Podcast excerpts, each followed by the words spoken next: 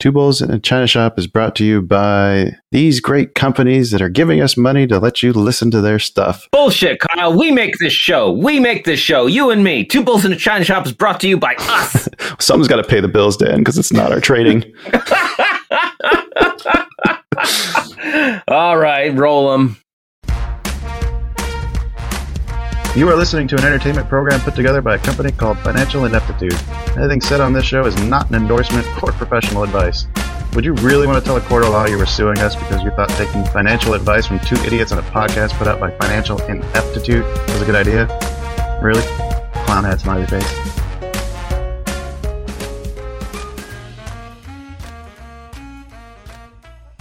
Hello and welcome, everyone. Welcome to the China Shop. We're so thrilled you made it today. Got exciting, exciting news after that CPI data. I'm shopkeeper Dan with me, as always, is Kyle, creator of FinancialIneptitude.com. Kyle, how's inflation treating you today? Ah, man, I don't know if you watched the markets at all today, but that was one of the craziest things I think I've ever seen. Yeah, yeah. It was kick them while they're down, kick them while they're up.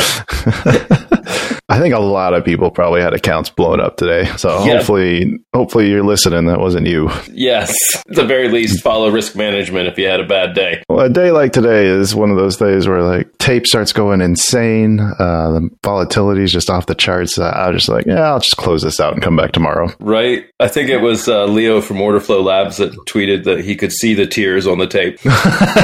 that's that's about right. well, should we uh, should we jump into it? Yeah, let's talk about some news. We're just skip two bulls trading information. What? Two bulls trading information. I'm inclined to agree. Two bulls trading information. That is accurate. Very accurate. Mm-hmm. Mm-hmm. All right, Kyle, what are we starting with today? Well, I mean, I'll just quickly touch on the inflation numbers. Um, the the CPI came in at 8.2, which was down from 8.3, but the core CPI, uh, which I think most is getting the blame for the sell off, was a monthly rise of 0.6 versus a forecast of 0.4. Oh, yeah, the increase in the core rates over the past years hit a new peak of 6.6 from 6.3, which is the biggest gain in 40 years. Ooh, okay. So that prompted a big sell off. Yes, and the market sold off hard. Hit, uh, was it 3,500 roughly, right about? Maybe like two points above that. And then just ripped. just just there's a big iceberg uh, of buy orders at 3500 no I, it's just uh, i was just everybody buying. It wasn't i didn't see any icebergs down there when i was watching it. It's just suddenly like selling just started getting absorbed and then it started moving up and then go back down retest and then shoot back up even harder. It's like oh man this is getting really this is getting really interesting. Uh, on a percentage basis, uh, if we look at the Dow, the difference uh, between the high and the low intraday was 5.16%, which is the largest spread since April 6th of 2020. The last time the Dow gained at least 3% through the close in a day when it was down as much as 1.88% was on August 9th of 2011. Uh, the S&P was 2.6% higher after it was down 2.39% at its session low. The last time it gained at least 2.5% uh, was December 5th, 2008, when it was down by a similar amount. Uh, let's. I got this story from Market Watch, and they're not usually my go to for uh, explanations of why things happen, but kind of like the, the, the character that was uh, providing most of the comments on here. Uh, first of all, he said that he he wouldn't uh, classify this morning's flush as capitulatory. The stock market's dealing with disappointing disappointing inflation reports a lot better than a short time ago. That's Mark Arbeter, the president of Arbeter Investments LLC. And then at the end of it, he says here, while the stock market remains quite fragile, the ingredients for a strong counter trend the ingredients remain for a strong counter trend rally. Of course, we've been saying this for a few weeks already, and so far we've ended up with egg on our face, just a little less than the at the opening this morning. All right, hats off to you. That was clever. Uh, yeah, so I, it sounds like there's just a lot. Too many people are short. Everybody was short, and eventually you have to cover. And once everyone starts covering, that provides the buying pressure that supports the uh, the turnaround point. Do you, you you you feel like the that kind of pressure was was just covering combined with people going like, "Oh, wow, this is cheap. Let's buy some." Well, I mean, it also that 3500 was actually the 50% retracement uh, from the March 2020 lows to the peak. Okay. So we know how important some of those fib levels can be. So combining it with that, uh, yeah, everybody taking profit there could be could add a lot of buying pressure. Wow. Uh, was I didn't get a chance to pull it up uh, on on my machine because my machine is far far away from me at the moment. What was the volume like today? Uh, Spy was 147 million and counting. Uh, the day before was 76, so almost double the volume. Okay, so so a lot of these rallies I haven't liked the volume on, but that that sounds like uh, m- maybe maybe this is the line in the sand. Maybe maybe I don't know. Let's break it down by hour and see. Okay, uh, I just want to make sure it wasn't all pre-market during the CPI sell-off. no, no, it definitely was not. Wow. All right. All right. Well, I, I know I know uh, everybody will be watching to see if this is this is the turnaround from that this bear market. I was thinking that looked kind of capitulatory in nature. Seeing a, a, a, expert say that he didn't think so makes me, me, me rethink that. But Mm. I had never seen anything like that before. That was that was insane.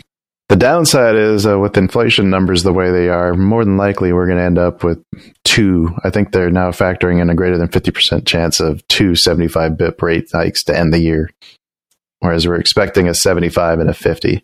All right. So shorts are back on. Uh, not yet. um, uh, this rally could continue for a little bit, but hey, I don't think it's time to flip to the bear, uh, the bull hat yet. I'm still suspicious of the quantitative tightening Mm-hmm. and its effect on on any kind of shift from a bear to a bull market. I do like that Edward Moya uh, in this article uh, seems to be convinced that the monetary policy that the Fed is enacting will undoubtedly send inflation lower. I don't know if I'm so sure about that yet. How long have we been raising rates now? Since like March? At least Yeah. And how much has inflation gone down? Mm, none. In fact, it's risen. Still going up. Yeah. Uh, how long until that takes effect? Are we sure it's not just the supply chain uh, that they were convinced that it was during the you know 2020 that's driving inflation, and eventually the supply chain issues will get fixed. It might be a little more difficult if you're uh, you know raising the cost of borrowing money so people can't increase supply, but you know I guess you know they do do you Fed you do you. Yeah. Well, maybe the int- raising interest rates will turn out to be transitory. and, and, you know, It was in the 80s. it wasn't the 80s. Oh, my lord. anyway, I don't know what else you got. You got anything uh, good to bring up? Well, I mean, depends on what you call good. It's a it's a good story in terms of content, but the uh, content of the content is not good. Oh, Taiwan Semiconductors have announced that they are cutting their capital spending by about ten percent. hmm, So, interesting. Uh, to quote the Bloomberg article by Debbie Wu, a dramatic sign of trouble for the technology industry. Yeah, um, if they're cutting capital expenditures, that means they're not trying to increase their production as much, right? Yes. Yes. So if we has the supply for semiconductors issue been like solved already? Then does that mean that's done? yeah, right. No more problems. Um, it looks like uh, they spent forty billion dollars last year on new equipment to manufacture more chips, and then it looks like this year they will have spent about thirty-six billion by the end of the year. Still a lot of money. Right, right. Uh, the this would suggest to analysts that they are they're bracing for a larger than expected downturn in the demand for the, the their chips. Right. And as we know, uh, Taiwan Semiconductor, I mean, they they make chips for for everybody. Pretty much, yeah. But I mean, how much of that is because the Apple and IBM and other places are trying to open their own chip manufacturing plants? You know, I just don't know. Yeah, me neither. Uh, it could be it could be some of it could be some of it, you know. Uh, but apparently, Applied Materials Incorporated, uh, leading producer of chip making equipment, they've slashed their for- forecast for the fourth quarter, and we know Intel. The rumors are they're said to be preparing to fire thousands of their employees. So Mm, yeah. Looks like everybody is starting to brace for for a cut in, in demand. Well, I mean, this is what you have to expect when you start raising interest rates for tech. Right. Exactly. I mean, the cost to borrow is going to be is a lot more expensive than it used to be. And right, and the new the new stuff from the the Biden administration, like it looks like special uh, uh, exemptions have already been issued. Mm. So Taiwan Semiconductor, they've already won a license from the U.S. to continue operating, building out uh, their 16 nanometer and 28 nanometer chip lines hmm in their China, their Nanjing, China facility. So it, it really is just an industry, industry. It really is just an industry thing. It's not not like a sanctions thing. Right, right. Yeah. So now looks like Taiwan Semiconductor, their market cap's gone from 550 billion in January to about down to about 320 billion. Uh, it's, I think they're still doing better than Meta. Bet you the employees at TSM uh, actually use their own semiconductor products. You're right, right? yeah. oh God. Uh, well, speaking of other names, people around here like to bash. Do you see that Elon Musk is selling perfume? I should say, sold out a new perfume that he was trying to that he just started marketing. Is it called Elon's Musk? No, no, no. It's t- it's called burnt. Ha- it's called burnt hair. Burnt hair? Yes, What? he sold in six hours ten thousand bottles of this fragrance at hundred dollars a bottle, and then on Wednesday he announced he sold another ten thousand. So he's made two million dollars selling uh, a fragrance that he branded to smell like quote repugnant desire, and he also changed his Twitter bio title to perfume salesman. Wow. So uh, Musk touted this perfume, burnt hair, as quote just like leaning over a candle at a dinner table without all the hard work. Another marketing slogan was "Stand out in a crowd, get noticed as you walk through the airport." what is happening? Yeah, uh, he tweeted. Uh, Musk tweeted, "With a name like mine, getting into the fragrance business was inevitable. Why did I even fight it for so long?" And then he added, "Please buy my perfume so I can buy Twitter." Yikes. I think he's, uh, yeah, trying to trying to finance that Twitter deal. Okay, okay. If he comes out with his own makeup palette, he's just going full YouTube influencer, man. What would you call it? Well, based on his fragrance line, I call it mud and shit, Raccoon eyes. right? All the best shades of black and brown. Highlight those bags under your eyes. Look like you just woke up. Yeah. Show up to dinner smelling like burned hair and looking like you just rolled out of bed from a campsite. Or you're just coming off a week long meth bender. Yeah, right. That'd be his new dental product. Meth You- teeth. Meth teeth. Get that I just get that I just don't give a shit look.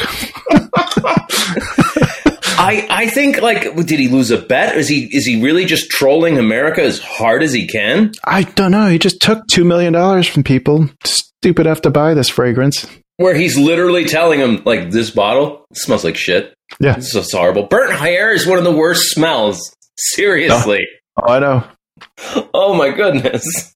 Oh, Uh, all right, all right. Well, I, He's- hope this becomes a thing and people start wearing it to like red carpet events. And then everybody has to be like, "Oh, that smells so good," and like kiss their ass. right? It's just like an Emperor's New Clothes thing. Like he's going to show up at a red Yeah. carpet naked and Yeah. be like, "Do you like my new clothes? What do you think of my suit? Worship me. I am Elon. I've spoken." He probably could. Uh, I don't know. Wait a minute. He probably couldn't. The picture of him on the boat got a lot of shit. It's a me, Wario. All right, you got to wrap us up. What is what's the last one we got here? It looks like uh, Albertsons and Kroger might be merging. Well, I should say, looks like Kroger might be buying Albertsons. Uh, did Buffett sell off his stake in Kroger already? Did he have one in Albertsons too, or is it? I, I have no idea if Buffett has anything to do with this. Um, it's going to be an all cash acquisition. Mm-hmm. Shares of Albertsons actually got halted uh, today on Thursday. Yeah, that's surprising. Uh, the, the stock was up more than 11%. Yeah, while Kroger was just up a little bit. I was going to ask what the offer was. Uh, I, I did not see a specific offer in any of the news stories. Uh, just that uh, that they're talking about an all cash acquisition. Well, if I had to guess, I'd say it's somewhere around twenty nine dollars a share. Oh, is that, what, is that where Albertsons got halted? Uh, no, but uh, looking at that big green boner candle that we got, to quote Vico, Yeah. was a nice bounce. Oh, yeah. So this would this would make a huge company. Uh, Kroger's are Kroger and their brands like uh, Fred Meyer, Ralph's, King Supers, obviously Kroger's. Uh, do they still have Fry's anywhere? They used to be Fry's in Tucson. Uh, they used to be in Tucson. Are they Yeah. not anymore? Uh, I think they might actually just be called Kroger. Maybe maybe it's still it's probably still Fry's. Uh, I don't know. I, I haven't been shopping there for a while. Hmm. Uh, anyway, they Kroger's got 2,800 stores in 35 states, 400,000 some employees. Albertsons 2,200 stores in 34 states, oh, almost 300,000 employees. So this this is going to be oh, they buy them out. They're looking at 5,000 stores. You gotta wonder if the uh, SEC or antitrust is going to start looking into that. Right, right. Well, Walmart's are still bigger than them. Right. Uh, Amazon still owns Whole Foods. hmm You know, Target does grocery now too. Right. So so probably not. Well, they'll probably look at it. Probably just won't do anything. uh, it's it's it's incredible. I know I know I had a weird moment in the in inside an Albertsons last week when they had like a digital coupon. And I was Mhm. like, "Oh, let me scan the digital coupon," and it was it was like the same thing as the Safeway app. I didn't even know Albertsons and Safeway were the same company. Oh yeah, that's right. I do remember that. Yeah. Uh, it's wild to me, and, and I feel like we're we're heading towards demolition man, where it's like we've got three corporations and they own everything, We're go- we're all going to Taco Bell for a nice dinner. right? Let me call ahead and get some reservations, Kyle. We don't want to. I want to be standing around all night. Ooh, going to Taco Bell. Mhm. the sad thing is, I do get excited for Taco Bell. Sometimes, I fucking love that uh, loaded griller. yeah, yeah. Hey, they they got. Anyway, I don't want to. I don't want to shill for Taco Bell. All Hey, day. Taco Bell, do you need somebody to sponsor? Or need looking to sponsor somebody? I, I will say, you know, Taco Bell these days does not make me shit for a week. So, hey, thanks Taco Bell. They got that over Chipotle. Chipotle, the new Taco Bell. yeah, yeah. Oh. oh, well, that bombshell. Uh, top quality content. Thanks for sticking around to the end, folks. I'm sure you gl- wish you didn't. Oh, we, we appreciate you sticking around to the end. Like, share, subscribe. Let everybody know what a good time we have over here in the China shop. And we'll be back at you soon with some more exciting content. Until then, happy trades. Bye.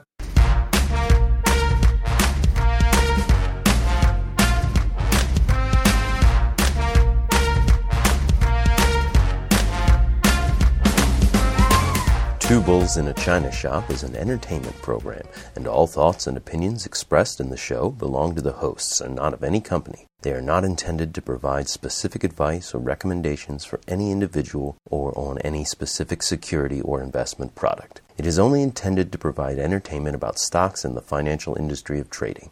If you make trades based on what you hear in this show, you assume all risks for those trades.